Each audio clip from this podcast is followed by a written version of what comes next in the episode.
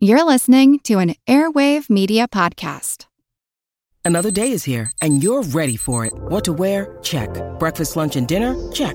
Planning for what's next and how to save for it? That's where Bank of America can help. For your financial to dos, Bank of America has experts ready to help get you closer to your goals. Get started at one of our local financial centers or 24-7 in our mobile banking app. Find a location near you at bankofamerica.com slash talk to us. What would you like the power to do? Mobile banking requires downloading the app and is only available for select devices. Message and data rates may apply. Bank of America and a member FDIC. Wondering how warm it is outside? Well, listen up. I'm Jim Metzner, and this is the Pulse of the Planet. Tom Walker is an entomologist at the University of Florida.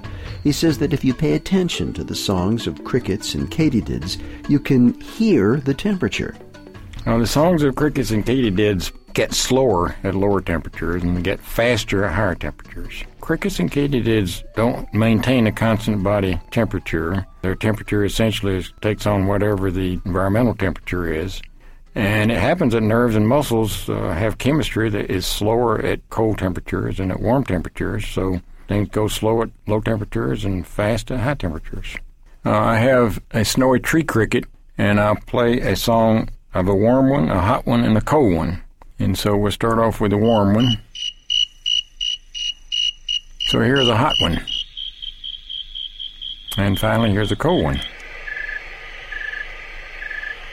The snowy tree cricket is sometimes called a thermometer cricket because it has a very predictable chirp rate relative to temperature. It's a very simple sort of relationship. For instance, if you count the number of chirps in 13 seconds and add 41, well, you get the Fahrenheit temperature.